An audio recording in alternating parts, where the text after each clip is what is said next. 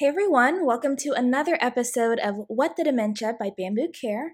I'm your host, Brianna Wilson. I am a certified dementia practitioner and the founder of Bamboo Care. So today will actually be a pretty quick episode. Today we will be talking about apathy and dementia.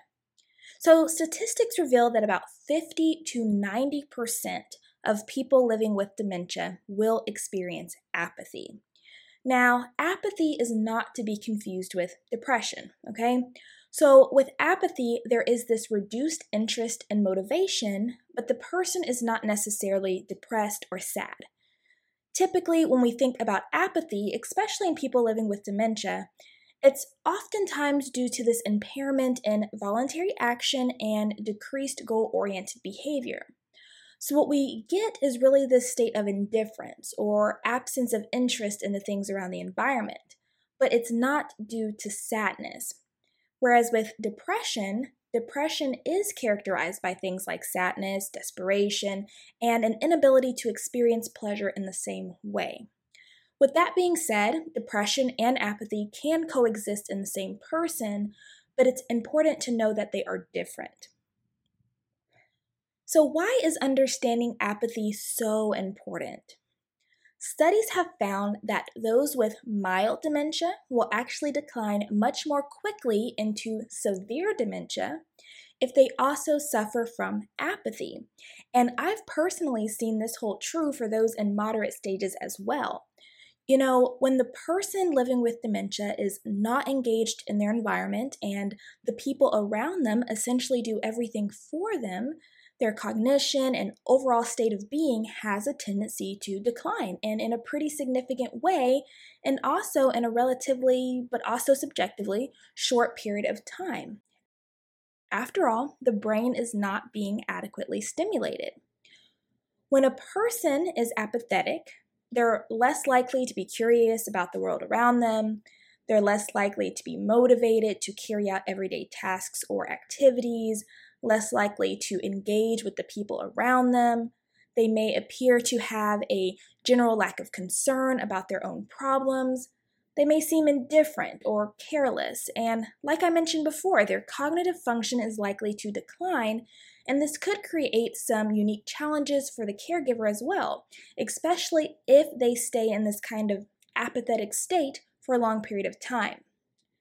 So, one thing that is important to know that I try to make sure that caregivers and care partners understand is that with dementia, especially as it progresses, a person can lose their ability to initiate goal oriented tasks. And this is often due to the damage that is done to the brain cells in the frontal lobes, which is essentially like the CEO of our brain. It's what helps us plan, organize, and sequence tasks, among other things. So sometimes when we see the person sitting around all day doing nothing, not offering to help or engage, we sometimes assume that it's because they don't want to be doing anything, or they're just lazy, or they just don't care to be helpful. But that's not always the case. Sometimes they're just sitting there because they don't know what else they could be doing. The CEO of their brain is not telling them what to do. So when we understand this idea, we understand that in order to essentially break this cycle, that we have to be the ones to intervene. So that means instead of expecting them to get up and go do things on their own, we have to be the ones to provide them with opportunities to do things either by themselves or with us. So this could be inviting them to do something with you, this could be asking them to help you, this could be setting up an activity such as folding clothes, matching socks, or sorting colored buttons, something that they may be able to do on their own once they get kind of like a jump start. One study showed that a stimulating environment, specifically environments with moderate stimulation, did the best to lift people out of their apathy, while none or too much made it worse. And I think that that's important to understand because there has to be a balance. People living with dementia can become easily overstimulated or overwhelmed, and as the time falls into later hours of the day, it can become even more easier to overstimulate them as their brain starts to fatigue. So, you really do have to have this balance of activity and rest, and you have to break tasks down into manageable pieces. This is also why establishing routine is so important. Not only do people living with dementia tend to just function better when there's this predictable flow to the day, but also when that flow to the day includes some balanced engagement. And routines are also great for you as the care partner because it can really help to reduce your stress levels. So, my challenge to you is to question whether your partner really just prefers the lax lifestyle of sitting back and watching TV or just sleeping, or if the reason for their sedentary behavior is due to apathy.